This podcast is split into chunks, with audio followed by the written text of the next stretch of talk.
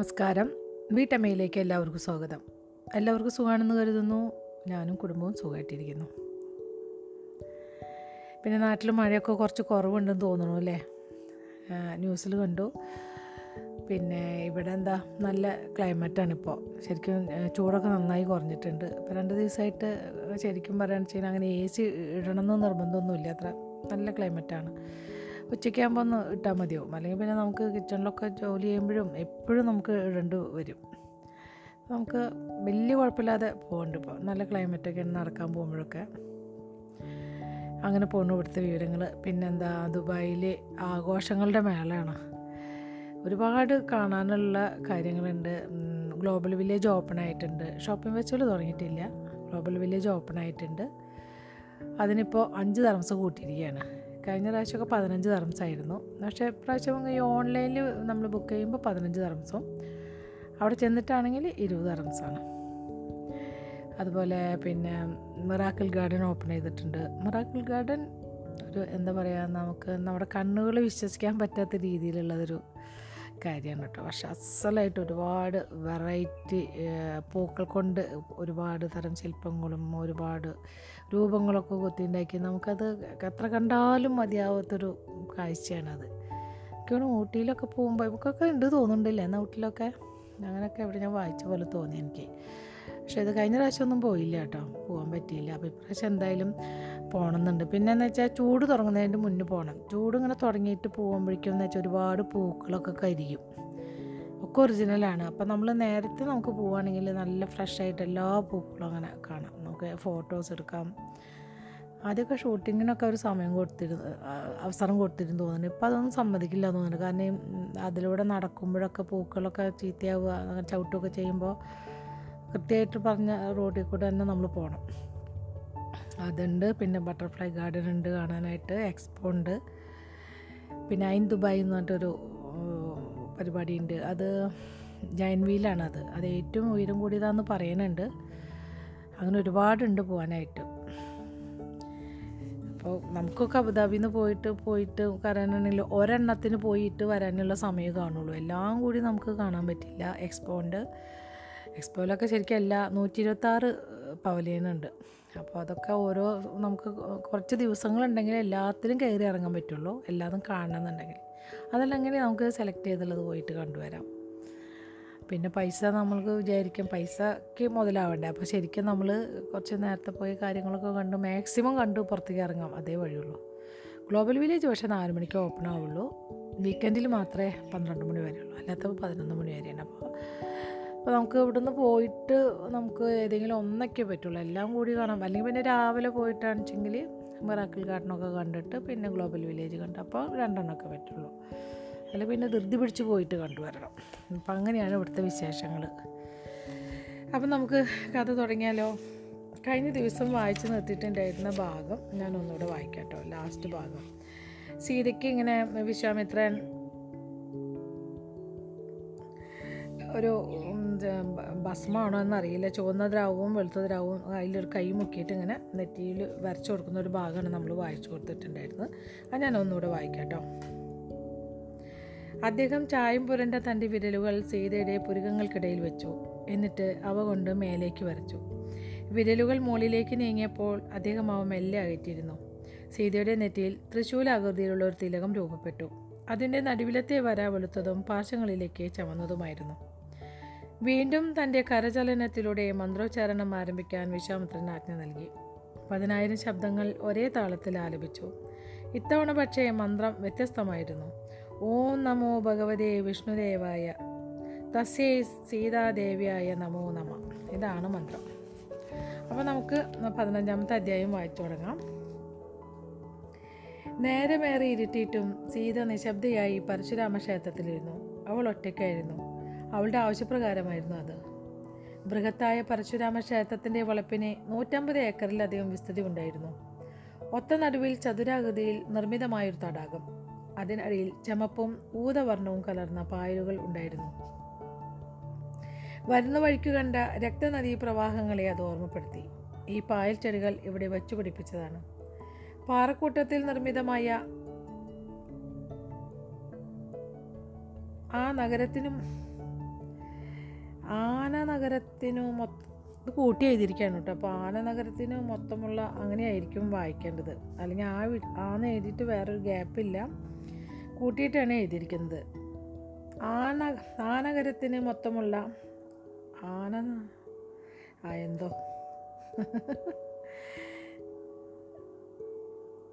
ആ നഗരത്തിന് മൊത്തമുള്ള ജലസംഭരണിയുടെ ധർമ്മം ആ തടാകം നിർവഹിച്ചു. താഴെയുള്ള ഭവങ്ങളിലേക്ക് കുഴലുകൾ വഴി വെള്ളം എത്തിച്ചു. പരമേശ്വര ക്ഷേത്ര സമുച്ചയത്തിലെ രണ്ട് ക്ഷേത്രങ്ങൾ രുദ്രന്റെയും പരശുരാമന്റെയും പേരിലുള്ളവ ഈ തടാകത്തിന്റെ ഇരുവശങ്ങളിലുമായി നിലകൊണ്ടു.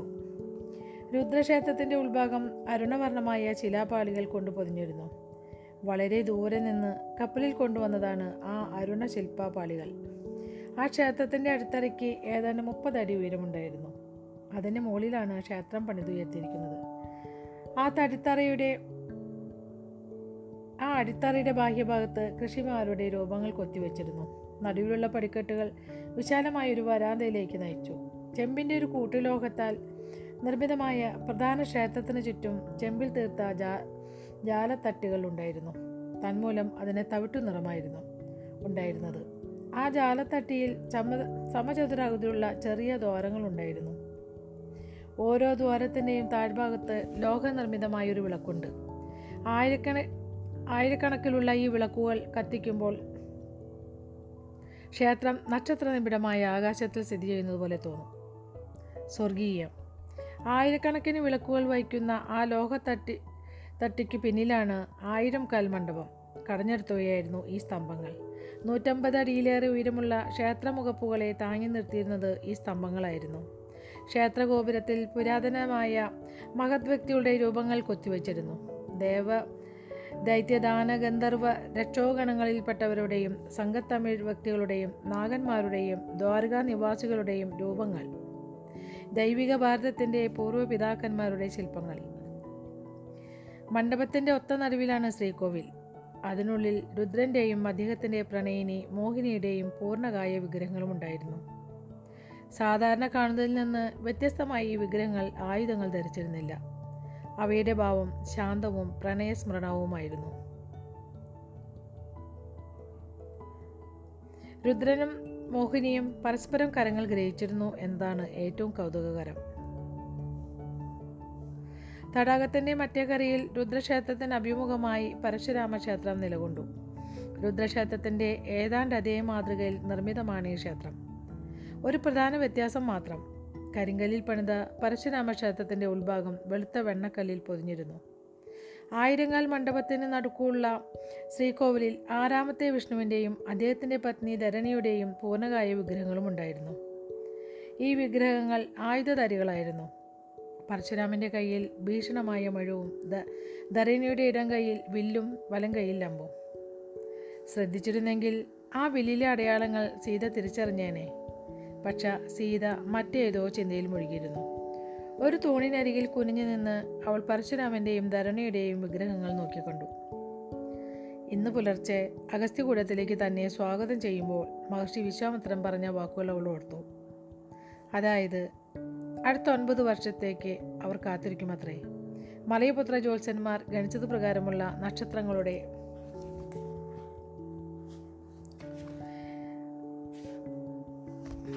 നക്ഷത്രങ്ങളുടെ മേളനം നടക്കും വരെ. അതിനുശേഷം സീതയുടെ വിഷ്ണുപദ വിഷ്ണുപദ അതിനുശേഷം സീതയുടെ വിഷ്ണുപദ വിലബ്ധി ലോകത്തോട് വിളംബരം ചെയ്യും. അതുവരെ തയ്യാറെടുക്കാൻ അവൾക്ക് സമയമുണ്ട് പരിശീലനത്തിന്. എന്തൊക്കെ ചെയ്യണമെന്ന് മനസ്സിലാക്കാൻ ഇക്കാര്യത്തിലെല്ലാം മലയപുത്രന്മാർ അവർക്ക് മാർഗനിർദ്ദേശം നൽകും. തീർച്ചയായും മഹത്തായ മുഹൂർത്തം വരെ സീതയുടെ വ്യക്തിത്വം രഹസ്യമായി സൂക്ഷിക്കാൻ എല്ലാ മലയപുത്രരും പ്രതിജ്ഞാബദ്ധരാണ്. അല്ലെങ്കിൽ അപകടം പലതാണ്. സീത വാതിക്കിലേക്ക് തിരിഞ്ഞു നോക്കി. ക്ഷേത്രത്തിൽ ആരും ഇതുവരെ പ്രവേശിച്ചിട്ടില്ല. അവളെ തനിച്ചു വിട്ടിരിക്കുന്നു. പരശുരാമ വിഗ്രഹത്തിലേക്ക് അവൾ നോക്കി. വിഷ്ണുവാകാനുള്ള തന്റെ ശേഷിയെപ്പറ്റി എല്ലാ മലയപുത്രന്മാർക്കും ബോധ്യമായിട്ടില്ലെന്ന് അവൾക്കറിയാം. പക്ഷേ അധ്യക്ഷനായ വിശ് വിശ്വാമിത്രനോട് എതിർക്കാൻ ആർക്കും ധൈര്യമില്ല. ഗുരു വിശ്വാമിത്രന് എന്നെപ്പറ്റി ഇത്ര ഉറപ്പ് എങ്ങനെ ഉണ്ടായി? ഞാൻ അടുത്തൊരു പാരഗ്രാഫാണ് കേട്ടോ. സീത അഗസ്ത്യകൂടത്തിലെത്തിയിട്ട് ഒരു മാസം കഴിഞ്ഞു. വിശ്വാമിത്രനുമായി അവൾ പലവട്ടം സുദീർഘ സംഭാഷണങ്ങൾ നടത്തി. ഇവയിൽ ചിലത് കേവലം വിദ്യാഭ്യാസപരമായിരുന്നു. ശാസ്ത്രം ജ്യോതിശാസ്ത്രം വൈദ്യം എന്നിവയെ സംബന്ധിച്ച് മറ്റു ചിലത് സ്ത്രീ പുരുഷ വ്യത്യാസം സമത്വം അധികാരശ്രേണി നീതി സ്വാതന്ത്ര്യം എന്നിവയെ നിർവചിക്കാനും ചോദ്യം ചെയ്യാനും നേരിടാനും വ്യക്തമായ ധാരണകൾ ഉണ്ടാക്കുവാനും സഹായകമായ അഗാധവും സൂക്ഷ്മവുമായ പാഠങ്ങളായിരുന്നു. ഈ ചർച്ചകൾ വളരെ പ്രയോജനമായി എനിക്ക് തോന്നി. എന്നാൽ ജാതി സമ്പ്രദായത്തെ പറ്റിയുള്ള ചർച്ചകളായിരുന്നു ഏറ്റവും സജീവം. നിലവിലുള്ള ജാതി വ്യവസ്ഥ പൂർണമായും തകർക്കപ്പെട്ടതേണ്ടതാണെന്ന കാര്യത്തിൽ ഗുരുവും ശിഷ്യയും ഏകാഭിപ്രായക്കാരായിരുന്നു. ഭാരതത്തിന്റെ എല്ലാ വീര്യത്തെയും ക്ഷയിപ്പിച്ചു കളഞ്ഞ ഏർപ്പാടാണത്. പണ്ട് ഒരുവന്റെ വർണം അഥവാ ജാതി നിർണയിച്ചിരുന്നത് അവന്റെ താല്പര്യങ്ങൾ സിദ്ധികൾ പ്രവൃത്തികൾ എന്നിവയുടെ അടിസ്ഥാനത്തിലായിരുന്നു. അത് വളരെ അയവുള്ളൊരു വ്യവസ്ഥയുമായിരുന്നു. എന്നാൽ കുടുംബസ്നേഹം ഈ സങ്കല്പത്തെ അട്ടിമറിച്ചു. തങ്ങൾ ഉൾപ്പെട്ട ജാതിയിൽ തന്നെയായിരിക്കണം തങ്ങളുടെ മക്കളും എന്ന് രക്ഷിതാക്കൾ കരുതാൻ തുടങ്ങി. കാലക്രമേണ സാമ്പത്തികവും രാഷ്ട്രീയവുമായ സ്വാധീനതകൾ കൊണ്ട് ജാതിക്രമത്തിൽ ഉച്ചനീപ ഉച്ചനീച ഭേദങ്ങളും വന്നു. പിന്നെ പിന്നെ ഈ വ്യവസ്ഥ വളരെ കർക്കശവും ദൃഢവുമായി. ഒരാളുടെ ജന്മമായി അതിന്റെ അടിസ്ഥാനം. ക്ഷത്രിയനായി ജനിച്ച വിശ്വാമിത്രന് പോലും ബ്രാഹ്മണനായി മാറാനും ഒരു മഹർഷിയായി തീരാനും ഒരുപാട് കടമകൾ കടക്കേണ്ടി വന്നു. ജാതി വ്യവസ്ഥയുടെ കർക്കശ്യം സമൂഹത്തെ ഭിന്നിപ്പിച്ചു. ഈ അവയസ് ഈ അവസ്ഥയെ ചൂഷണം ചെയ്താണ് രാവണൻ സപ്തസിന്ധുവിൽ തന്റെ ആധിപത്യം ഉറപ്പിച്ചത്. എന്താണ് ഇതിനൊരു പരിഹാരം? എല്ലാവരും തമ്മിൽ പരിപൂർണ സമത്വമുള്ള ഒരു സമൂഹം സൃഷ്ടിക്കാനാവില്ല എന്നാണ് മഹർഷിയുടെ അഭിപ്രായം. അത് നല്ല ആശയമാണെങ്കിലും അപ്രായോഗികമാണ്. വ്യക്തികളുടെ കഴിവുകൾ വ്യത്യസ്തമാണ് അവിടെ കർമ്മമേഘങ്ങളും നേട്ടങ്ങളും ഭിന്നമാണ്. കൃത്യമായ സമത്വം അടിച്ചേൽപ്പിക്കാനുള്ള ശ്രമങ്ങൾ എക്കാലത്തും അക്രമത്തിലേക്കും അവ്യവസ്ഥയിലേക്കുമാണ് നയിച്ചിട്ടുള്ളത്. സ്വാതന്ത്ര്യത്തിനാണ് വിശ്വാമത്തിന് ഊന്നൽ കൊടുത്തത്. ഒരു വ്യക്തിക്ക് സ്വയം തിരിച്ചറിയാനും തന്റെ സ്വപ്നങ്ങൾ സാക്ഷാത്കരിക്കാനുമുള്ള സാഹചര്യം ഉണ്ടാകണം. ബ്രാഹ്മണന്റെ സിദ്ധികളുമായി പിറക്കുന്ന ഒരു ശൂദ്രബാലനെ ബ്രാഹ്മണനാവാനുള്ള അവസരമുണ്ടാകണം ഒരു ക്ഷത്രിയ ബാലന് കച്ചവടത്തിലാണ് താല്പര്യമെങ്കിൽ അവനൊരു വൈദ്യനായി മാറാൻ കഴിയണം. ബലാത്കാരമായി സമത്വം അടിച്ചേൽപ്പിക്കുന്നതിനേക്കാൾ നല്ലത് ഒരുവന്റെ ഭാവി നിർണയിക്കുന്നത് അവന്റെ ജന്മമാണെന്ന ശാപം ഇല്ലാതാക്കലാണെന്ന് മഹർഷി വിശ്വസിക്കുന്നു. സമൂഹത്തിൽ എന്നും അധികാര ശ്രേണികൾ ഉണ്ടാവും. പ്രകൃതിയിലുള്ളത് പ്രകൃതിയിലുമുണ്ടത്. ക്ഷത്രിയർക്ക് സമൂഹത്തിൽ സമൂഹത്തിന്മേൽ മേൽക്കോമയുണ്ടായിരുന്ന കാലങ്ങൾ ഉണ്ടായിട്ടുണ്ട്. സമർത്ഥരായ ശൂദ്രന്മാർ വര്യാനരായി ആദരിക്കപ്പെട്ട കാലവും ഉണ്ടായിട്ടുണ്ട്. സ്ഥാനഭേദങ്ങൾക്ക് അടിസ്ഥാനം വ്യക്തികളുടെ സിദ്ധികളാവണം. ജാതി ആയിരിക്കരുത് ഈ ലക്ഷ്യം നേടണമെങ്കിൽ കുടുംബഘടന പൊളിച്ചെഴുതണമെന്നാണ് വിശ്വാമിത്രന്റെ പക്ഷം. എന്തെന്നാൽ വ്യക്തിപരമായ മികവിനെതിരെ പ്രവർത്തിക്കുന്ന പ്രധാന ഘടകമാണ് പാരമ്പര്യം. ജനിക്കുമ്പോൾ തന്നെ കുട്ടികളെ രാജ്യം ദത്തെടുക്കണമെന്നാണ് വിശ്വാമിത്രന്റെ അഭിപ്രായം. ജന്മദാതാക്കൾ കുട്ടികളെ രാഷ്ട്രത്തിന് സമർപ്പിക്കണം. രാജ്യം കുട്ടികൾക്ക് ഭക്ഷണവും വിദ്യാഭ്യാസവും അവരുടെ സഹജസിദ്ധികളുടെ പോഷണത്തിനുള്ള പരിശീലനവും നൽകും. അങ്ങനെ പതിനഞ്ചാം വയസ്സിൽ അവരുടെ മാനസികവും കായികവുമായ കഴിവുകൾ പരിശോധിക്കാനുള്ള ഒരു പരീക്ഷ ഏർപ്പെടുത്തണം. അതിന്റെ അടിസ്ഥാനത്തിൽ അവരെ വ്യത്യസ്ത ജാതികളായി തിരിക്കണം. അതേ ജാതിയിൽപ്പെട്ടവർ അവരെ ദത്തെടുക്കണം. കുട്ടികൾക്ക് തങ്ങളുടെ യഥാർത്ഥ മാതാപിതാക്കൾ ആരാണെന്നറിയാനാവില്ല. അവർ അറിയുന്നത് തങ്ങളുടെ ദത്തുപിതാക്കളെ മാത്രം. ദത്തുപിതാക്കൾക്കും ഈ കുട്ടികളുടെ ഭൂതകാലം അറിയാനാവില്ല. ഇതൊരു നല്ല വ്യവസ്ഥ ആയിരിക്കുമെന്ന അഭിപ്രായമായിരുന്നു സീതയ്ക്ക്. പക്ഷേ അത് വളരെ പരുക്കനും യാഥാർത്ഥ്യബോധ്യം കുറഞ്ഞതുമാണെന്നും അവൾക്ക് തോന്നി. മാതാപിതാക്കൾ തങ്ങൾക്കുണ്ടാവുന്ന കുട്ടികളെ രാഷ്ട്രത്തിനെ ഏൽപ്പിച്ചു കൊടുക്കുന്ന കാര്യം അവൾക്ക് ആലോചിക്കാനേ കഴിയുമായിരുന്നില്ല. ഇവിടുത്തെ ജനങ്ങൾ അങ്ങനെയൊരു ത്യാഗത്തിന് മുതിരുമെന്ന് സങ്കല്പിക്കാനേ ആവില്ല. സമൂഹത്തെ മാറ്റുക എന്നത് വിഷ്ണുവിന്റെ കടമയാണെന്നായിരുന്നു വിശ്വാമിത്രന്റെ മറുപടി. ജനങ്ങളെ പറഞ്ഞു മനസ്സിലാക്കണം. ആദ്യം അക്കാര്യം വിഷ്ണുവിന് സ്വയം ബോധപ്പെടേണ്ടതുണ്ട്. എന്നായിരുന്നു സീതയുടെ മറുപടി. താനത് ചെയ്യുമെന്ന് ഗുരു ഉറപ്പ് നൽകി. ഉജ്ജ്വലമായ ഈ സമൂഹ സമൂഹ പുനഃസംഘടന പദ്ധതിയെപ്പറ്റി സീത തന്നെ വാചാലയാകുന്ന കാലം വരുമെന്ന് ശബ്ദം ചെയ്യാൻ അദ്ദേഹം തയ്യാറായിരുന്നു. ആ ചർച്ച അവസാനിച്ചപ്പോൾ സീത എഴുന്നേറ്റ് പൂന്തോട്ടത്തിന്റെ അറ്റത്തേക്ക് നടന്നു. പാറയുടെ മോൾപ്പരപ്പിന്റെ വക്കത്തായിരുന്നു പൂന്തോട്ടം. സീത രണ്ടായിരത്തി അഞ്ഞൂറിലധികം അടി താഴെയുള്ള താഴ്വരയിലേക്ക് നോക്കി. താമരവരണിയെ സംബന്ധിച്ച അസാധാരണമായൊരു കാര്യം അവൾ ശ്രദ്ധിച്ചു. എന്തുകൊണ്ട് നേരത്തെ ഇതെന്റെ ശ്രദ്ധയിൽപ്പെട്ടില്ല? നദി താഴ്വരയുടെ പുറത്തേക്ക് ഒഴുകുന്നതായി കാണുന്നില്ല. അണ്ടാകൃതിയിലുള്ള താഴ്വരയുടെ കിഴക്കേറ്റത്ത് താമരവരണി ഭൂമിക്കടിയിലേക്ക് ഒഴുകിമറിയുന്നു. ഈശ്വര ഇതെന്ത്? നദി ഒരു ഗുഹയിലേക്ക് ഒഴുകുകയാണ് സീത. അവളുടെ അടുത്തേക്ക് സാവധാനം നടന്നു വരവേ വിശ്വാമിത്രം പറഞ്ഞു. ഇനി മറ്റൊരു ഭാഗമാണിത് കേട്ടോ പ്രകൃതിദത്തമായ ആ ഗുഹയുടെ വാതിക്കൽ സീതയും വിശ്വാമിത്രനും നിന്നു. താമ്രവരുണിയുടെ ഒഴുക്കിൽ പൂ- പൂണ്ട സീത ആ നദി മാന്ത്രികമായി അപ്രത്യക്ഷമാകുന്ന സ്ഥലം കാണണമെന്ന് ആഗ്രഹിച്ചു. ദൂരെ നിന്ന് നോക്കിയപ്പോൾ നദി വലിയൊരു കുഴിയിലേക്ക് പതിക്കുന്നു എന്നാണ് തോന്നിയത്. പക്ഷേ അടുത്തടുത്ത് ചെന്നപ്പോൾ ഒരു ഗുഹയുടെ ഇടുങ്ങിയ കവാടം കാണാൻ കഴിഞ്ഞു. ഇത്ര വലിയൊരു നദി മുഴുവനായി ഈ ഗുഹയ്ക്കുള്ളിൽ ഗുഹയ്ക്കുള്ളിൽ കയറുന്നു എന്നത് അവിശ്വസനീയമാണ്. ഗുഹയ്ക്കുള്ളിൽ നിന്നുള്ള ഇടിമുഴക്കം പോലെയുള്ള ശബ്ദം സൂചിപ്പിക്കുന്നത് അതിന്റെ ഉള്ളിൽ ഗുഹയുടെ വിസ്താരം കൂടുന്നു എന്നതാണ്. പക്ഷേ ഈ വെള്ളമെല്ലാം എങ്ങോട്ടാണ് പോകുന്നത്? സീത ചോദിച്ചു. മലയപുത്ര ഭടന്മാരുടെ ഒരു വ്യൂഹം സീതയ്ക്കും വിശ്വാമിത്രനും പിന്നിലായി നിൽക്കുന്നുണ്ടായിരുന്നു. അവിടെ സംസാരം കേൾക്കാനാവാത്ത അത്ര ദൂരത്തിൽ. എന്നാൽ ആവശ്യമുണ്ടെങ്കിൽ ഏതു നിമിഷവും ആജ്ഞ സ്വീകരിക്കാൻ സന്നദ്ധനായി. നദി കിഴക്കോട്ട് തന്നെ ഒഴുകുന്നു വിശ്വാമിത്രൻ പറഞ്ഞു. അത് ഭാരതത്തെയും ലങ്കയും തമ്മിൽ വേർതിരിക്കുന്ന മാന്നാർ ഉൾക്കടലിൽ ചെന്ന് പതിക്കുന്നു.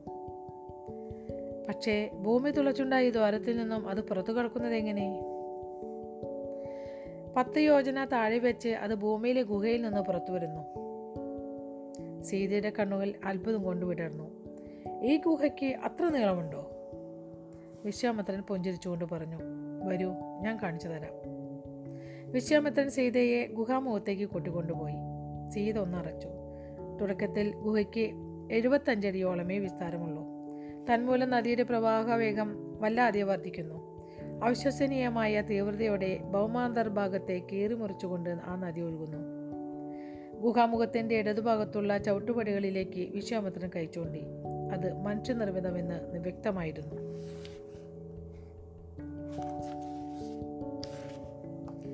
താഴേക്ക് ഭിത്തികൾ ഭിത്തിയിൽ ചവിട്ടുപടികൾ കൊത്തിയെടുത്തതായിരുന്നു. വലതുഭാഗത്ത് ഒരു കൈവരിയും ഘടിപ്പിച്ചിട്ടുണ്ടായിരുന്നു. വെള്ളച്ചാട്ടം മൂലമുണ്ടാവുന്ന പതയും ജല ജലശീകരവും കാഴ്ചയെ മറച്ചിരുന്നു.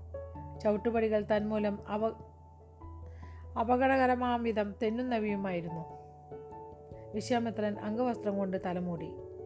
വെള്ളത്തുള്ളിയിൽ നിന്ന് രക്ഷപ്പെടാൻ സീത അദ്ദേഹത്തെ അനുഗമിച്ചു. ശ്രദ്ധിക്കണം അദ്ദേഹം പറഞ്ഞു.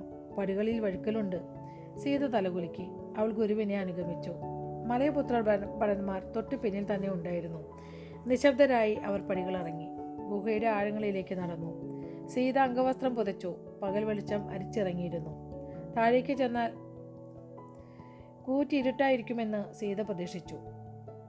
ആ വെള്ളത്തുള്ളികളിൽ എമ്പാടും തെറിക്കുന്നതിനാൽ പന്തം കത്തുക അസാധ്യമായിരുന്നു സീതയ്ക്ക് എന്നും ഇരുട്ടിന് ഭയമായിരുന്നു. വഴക്കിലുള്ള പടികൾ കൂടിയായപ്പോൾ ഭയം ഇരട്ടിച്ചു ഇരുട്ടും മൂടിയ പാറക്കെട്ടും വെള്ളച്ചാട്ടത്തിന്റെ അലർച്ചയും ചേർന്ന് അത്യന്തികം ഭീതിജനകമായ ഒരു അന്തരീക്ഷം സൃഷ്ടിച്ചു. അമ്മയുടെ വാക്കുകൾ അവളുടെ ഓർമ്മയിൽ ഓടിയെത്തി. കുഞ്ഞേ നീ ഇരുട്ടിനെ ഭയപ്പെടരുത്. പ്രകാശത്തിന് ഒരു ഉറ- ഉറവിടമുണ്ട്. അത് നമുക്ക് വെളിച്ചെ തെളിയിച്ചെടുക്കാൻ കഴിയും. പക്ഷേ അന്ധകാരത്തിന് ഉറവിടമില്ല. അതങ്ങനെ നിലനിൽക്കുന്നു.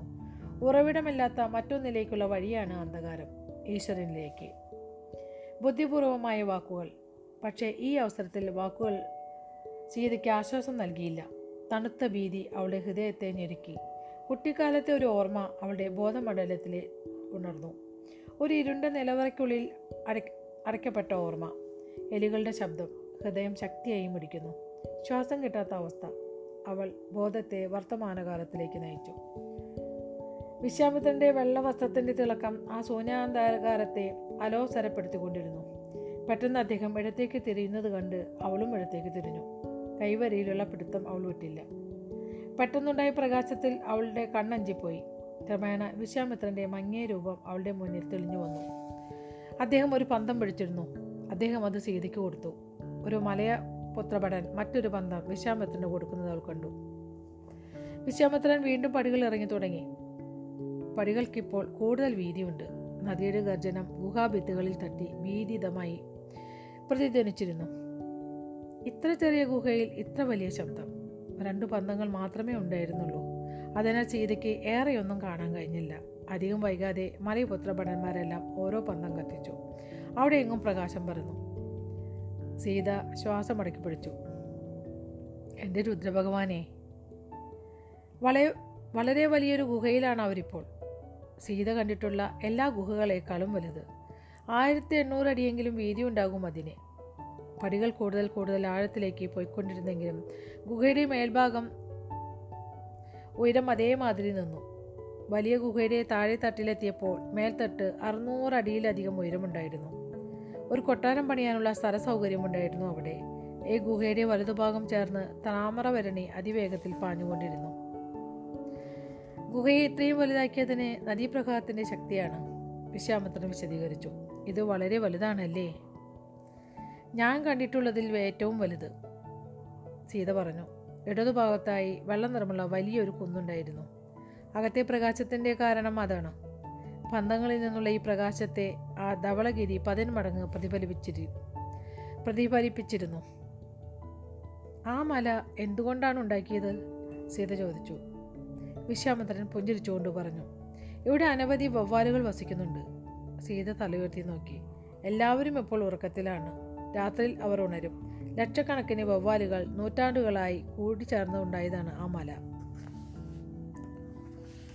സീത അത്ഭുതം കൊണ്ട് കണ്ണുമിഴിച്ചു പോയി വിശ്വാമിത്രൻ പൊട്ടിച്ചിരി വിശ്വാമിത്രന്റെ പൊട്ടിച്ചിരി ആ ഗുഹയുടെ വിശാലതയിൽ പ്രതിധ്വനിച്ചു. വിശ്വാമിത്രൻ നിന്നിരുന്നതിന്റെ പിന്നിലുള്ള ഒരു സംഗതി സീത അപ്പോഴാണ് ശ്രദ്ധിച്ചത്. കയറുകൊണ്ടുള്ള നിരവധി ഗോവണികൾ വിത്തുകളിൽ നിന്ന് തൂങ്ങിക്കിടക്കുന്നു. അസംഖ്യം. അവ മുകൾത്തട്ടിൽ ആണിയടിച്ച് പിടിപ്പിച്ചിരിക്കുകയാണ്. അതെന്താണ് ഗുരുജി? സീത ചോദിച്ചു.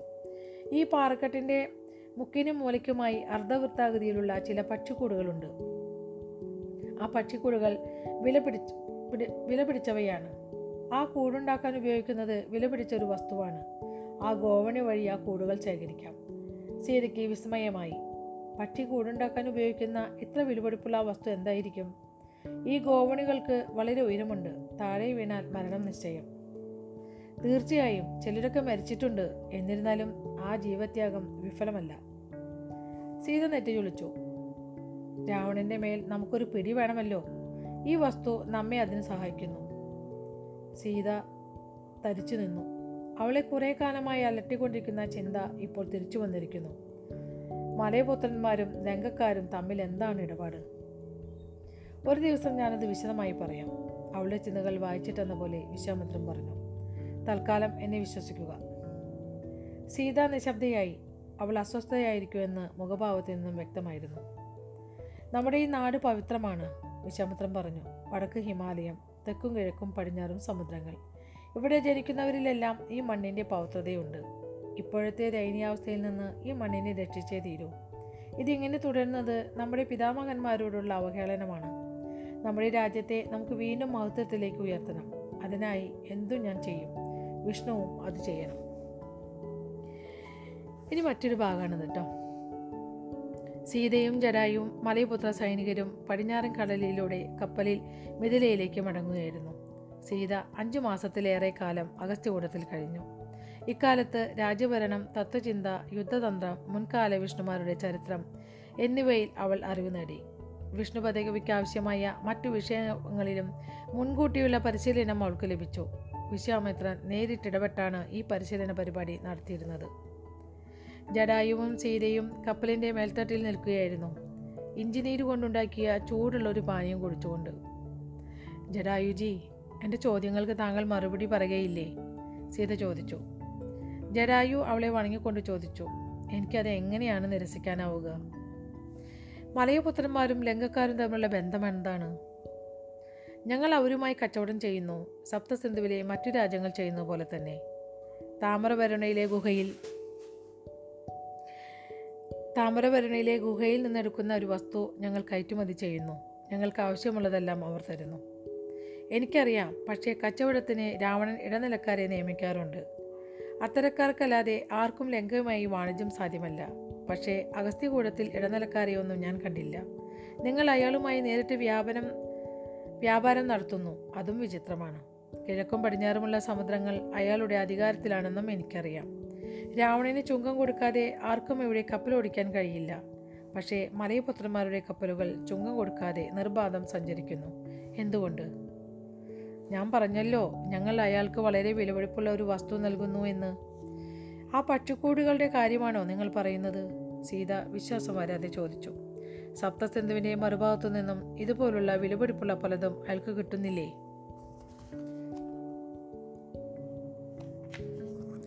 ഈ വസ്തു വളരെ വളരെ വിലപിടിപ്പുള്ളതാണ്. സപ്തസിന്ധുവിൽ എവിടെ നിന്ന് കിട്ടുന്നതിനേക്കാളും. എങ്കിൽ എന്തുകൊണ്ട് അയാൾ അഗസ്ത്യകൂടത്തെ ആക്രമിച്ചു കീഴ്പ്പെടുത്തുന്നില്ല? അയാളുടെ രാജ്യത്തിൽ നിന്ന് അധികം അകലെയല്ലല്ലോ ഇത്. ജഡായു നിശബ്ദനായി. എത്രത്തോളം വെളിപ്പെടുത്താമെന്ന കാര്യത്തിൽ അയാൾക്ക് സന്ദേഹമുണ്ടായിരുന്നു.